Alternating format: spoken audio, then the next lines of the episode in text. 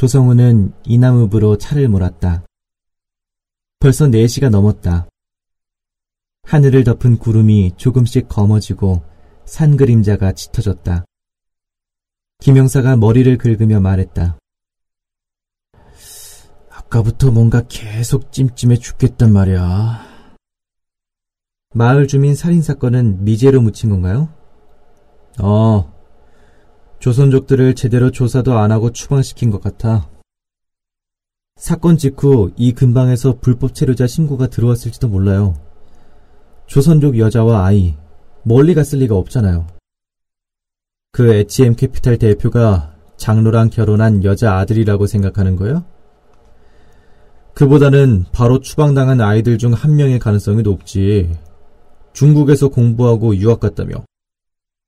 어쩌면 장로의 돈 중 일부가 아이한테 갔을지도 몰라요. 유학까지 가려면 돈이 많이 들죠. 기록을 뒤져봐야지, 남아있다면.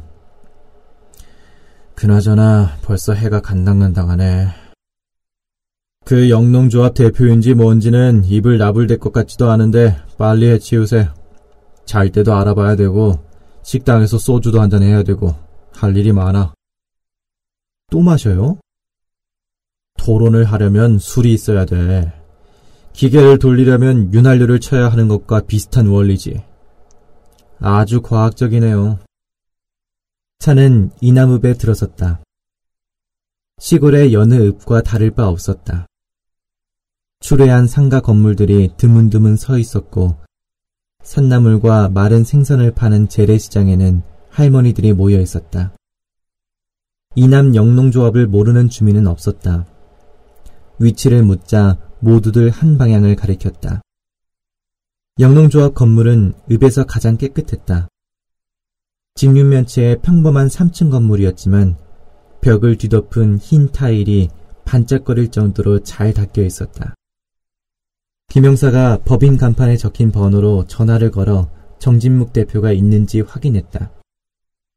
직원이 대표실로 전화를 돌렸다. 정 대표가 먼저 서울에서 온 형사냐고 묻더니 들어오라고 했다. 누군가 그에게 연락을 취했을 것이다. 시골의 인간관계는 거미줄과 같아서 한 곳에 자극을 주면 건너편까지 순식간에 전달된다. 아, 씨팔. 내가 여기서 설치고 다니는 게 경찰 회부에 실릴 기세네. 그러게 기자 행세했어야죠. 대표실은 2층에 있었다. 건물 외벽만큼이나 청결하고 넓은 방이었다. 흰색 벽면에는 영농조합의 발전상을 보여주는 사진들이 걸려 있었다. 창가에 대표의 원목 책상이 놓여 있었고 그 앞에 손님용 가죽 소파가 있었다. 정진묵 대표의 모습도 청결했다. 검은색 양복을 입고 빨간 넥타이를 맨 그는 한 번도 농사일을 하지 않은 듯 얼굴이 하였다. 정 대표는 사투리가 전혀 섞이지 않은 서울말로 외지인을 응대했다. 전형적인 사업가의 모습이었다. 평화농장 사건을 조사하신다고요? 예, 간단히 엿죽고 가겠습니다. 그럼 물어보십시오. 정 대표가 소파에 몸을 기대며 미소를 지었다. 조성우는 정 대표의 허여멀건한 얼굴을 보며 분노를 느꼈다. 그의 피부는 산중의 강렬한 햇볕과 싸우며 검게 탄 산들농장 사장의 피부보다 훨씬 비열해 보였다. 그는 죄악을 저지르고도 한 줌의 멜라닌 색소조차 짜낼 필요가 없는 생활을 했다. 조성우가 그에게 물었다. 건물이 상당히 큰데요. 사업이 잘 되시나 봅니다. 아이고, 이거 만들 때 고생을 무지했어요. 군청에서 예산 따오는 것부터가 극기 훈련이었어요. 뭔 조건들이 그렇게 까다로운지. 지금은 틀이 좀 잡혔죠. 여기 유기농 농가들을 지원하고 팔로도 뚫어줘요. 앞으론 한국을 대표하는 유기농 지역이 될 겁니다. 관공서 사람들이 잘 도와주던가요? 그렇죠. 다들 도와주셨죠. 조성우는 정 대표를 찌르는 말을 던지고 싶었다. 그럴 필요가 없다는 걸 알면서도 그를 도발하고 싶었다. 여기 와서 놀랐습니다. 그 사건으로 기소된 분들이 너무 부유하게 잘 사십니다. 사람도 죽었는데. 김영사가 인상을 찌푸리며 조성우를 쳐다보았다. 정 대표는 감정의 변화를 전혀 드러내지 않았다. 입가에 걸린 미소조차 딱딱해지지 않았다. 조성우는 마을 청년들을 선동해 놓고 싸움판에서는 몸을 뺀 하얀 얼굴의 지주 아들을 떠올렸다. 속지 않은 마음으로 살고 있죠.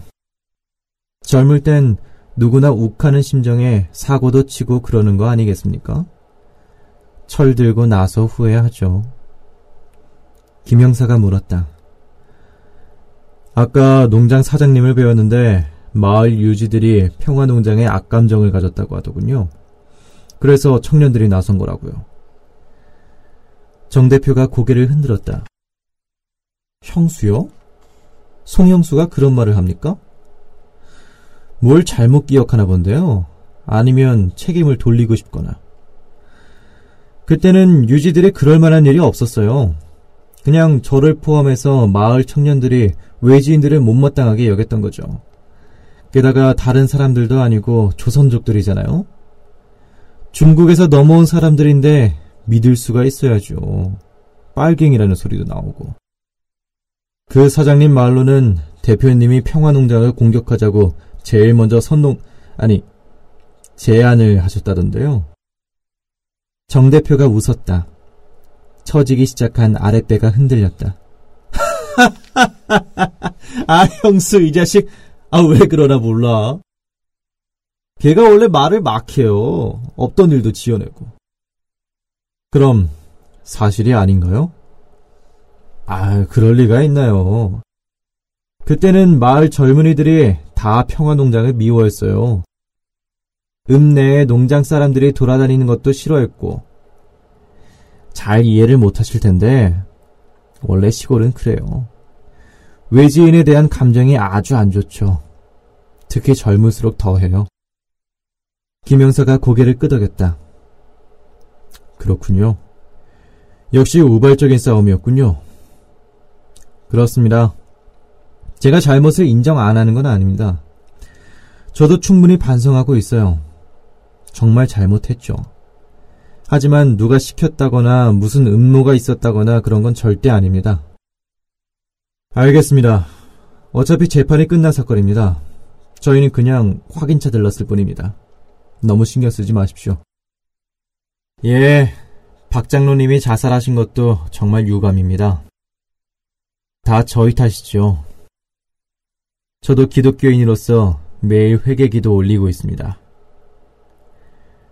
박 장로님은 누가 발견해서 신고했나요? 농장 부지 내놓고 이곳을 뜨려고 여기 신성장이라는 읍내 여관에 머무르셨대요. 저도 조사 왔던 중이라 거기까진 신경을 못 썼습니다. 여관 주인이 목매단 시신을 발견하고 신고했답니다. 혹시 그분이 조선족 여성과 결혼했다는 얘기 들어보셨습니까? 금시초문인데요? 알겠습니다. 저희는 이만 가보겠습니다. 실례가 됐다면 죄송합니다. 이거 저녁이라도 대접해야 하는데 바로 가십니까? 묵을 데가 없으시면 제가 알아봐 드리죠. 아니요, 여관서 자겠습니다. 공무 중에 민폐를 끼치면 안 됩니다. 여관이라면 읍내에 한 군데밖에 없습니다. 아니면 순천으로 가셔야죠. 신성장이요? 맞습니다. 김영사가 조성우의 소매를 잡고 소파에서 일어났다. 대표실 문을 나서며 조성우는 뒤를 돌아보았다. 정 대표가 미소를 잃지 않고 목례했다. 이남골 식당 할머니와 달리 그의 눈에는 한 점의 불안도 일렁이지 않았다. 갓길에 주차한 차로 다가가며 김영사가 물었다. 쓸데없는 질문은 왜 한 거야? 그냥 성질이 뻗쳐서요. 그러는 형님은 왜 그렇게 서둘러 나와요? 이만하면 됐어. 저 인간은 농장 사장 따위와 달라. 아무 얘기도 들을 수 없다고. 오히려 우리 얘기를 뺏기지. 뭐? 장로가 조선족이랑 결혼했다는 얘기가 금시초문이라고? 당시 동네에 소문이 쫙 퍼졌을 텐데 말이나 돼?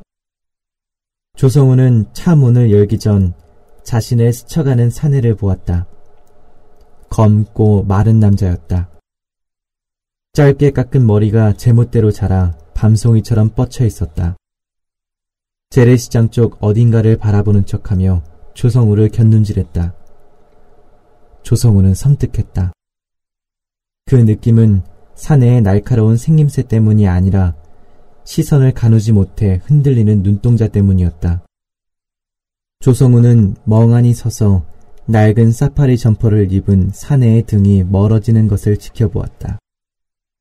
사내는 한 번도 뒤돌아보지 않고 조합 건물 후문 쪽에 주차된 검은색 SM5 조수석에 올라탔다. 저 차를 언제 본 적이 있던가? 조성우는 김영사에게 물었다. 형님, 만약에 우리가 여기 내려오는 줄 안다면 놈들이 우리를 미행하지 않을까요? 그럴 수도 있지. 우리를 죽이려 들까요? 설마, 아무리 간이 큰 놈들이라도 형사가 있는데. 조성우는 시동을 걸고 움직이기 시작하는 SM5를 가리켰다. 저 차가 수상해요. 정문화는 기자를 보았다. 기자의 아내와 아들을 죽일 때 정문화는 그가 절망의 나락에 처박혀 다시는 올라오지 않기를 바랐다. 이 흐리고 추운 날에 하필이면 이 빌어먹을 촌구석에서 기자와 대면하고 싶지 않았다. 그러나 기자를 미행하면서 한 번만이라도 기자의 얼굴을 정면으로 보고 싶다는 욕망을 느꼈다. 자신이 그에게서 무엇을 빼앗았으며 그의 얼굴에는 어떤 고통의 낙인이 찍혀 있는지 확인하고 싶었다. 기자는 눈을 찌르는 더벅머리에 하얗고 마른 얼굴이었다. 정문화는 그가 좀비 같다고 생각했다. 상실감이나 증오나 고통 따위 없이 껍데기만 남아 겨우 숨쉬고 있는 것 같았다. 정문화는 등을 찌르는 기자의 시선을 느끼며 차에 올라탔다. 제임스가 고용한 용역회사 직원이 시동을 걸며 말했다. 아, 씨팔. 그 앞을 지나가면 어떡해. 우리 기억할 거 아니야. 정문화는 조합 건물 옆에 있는 구멍가게에서 담배를 사서 돌아오는 길이었다. 기자와 형사가 그렇게 빨리 차로 돌아올 것이라고는 예상하지 못했다. 용역회사 직원은 서둘러 기자의 시야 밖으로 차를 몰았다. 검은 가죽 점퍼를 입고 스킨 냄새를 진하게 풍기는 이 애송이를 정문화는 강남 아파트의 아지트에서 처음 보았다. 잠을 자지 못하도록 랜턴을 들이대고 고환을 때리던 놈 중 하나였는데 그때도 스킨 냄새를 풍겼다. 강남 아파트에 갇혀있던 시간은 아무것도 기억나지 않았다. 실제처럼 꿈틀거리는 환상만 나왔다. 사나흘을 잠도 자지 않고 버텼다. 나흘째 되던 날 주위가 환해지는 환상이 보였다. 노모가 바닥에 누워 있었다. 주름진 손으로 건네주는 땅콩을 씹었는데 실제처럼 바삭거리고 고소한 맛이 났다. 갑자기 노모가 사라지고 아내가 나왔다. 뱃가죽이 찢어진 채 내장을 줄줄 흘리며 눈물 젖은 눈으로 정문안을 바라보았다. 정문안은 헛소리를 짓거렸다. 여보, 배에서 뭘 흘리는 거야? 소시지야? 정문안은 비명을 지르지 않았다. 놈들이 원하는 것이 그것이었기 때문이다. 비명을 지르거나 울음을 터뜨리는 순간 내면의 모든 것이 무너지며 놈들이 원하는 무슨 대답이든 지어서라도 할 것 같았다. 눈물 콧물 흘리며 영등포 조폭 얘기를 흘렸다면 그는 살아남지 못했을 것이다. 그때는 살아남아야 한다는 명령이 그를 지배하고 있었다. 삶을 이렇게 끝내서는 안 된다는 목소리가 내면에서 쩌렁쩌렁 울려왔다. 끝을 원해? 그럼 살아남아. 정문화는 그 명령을 따랐고 마침내 잠을 허락받았다.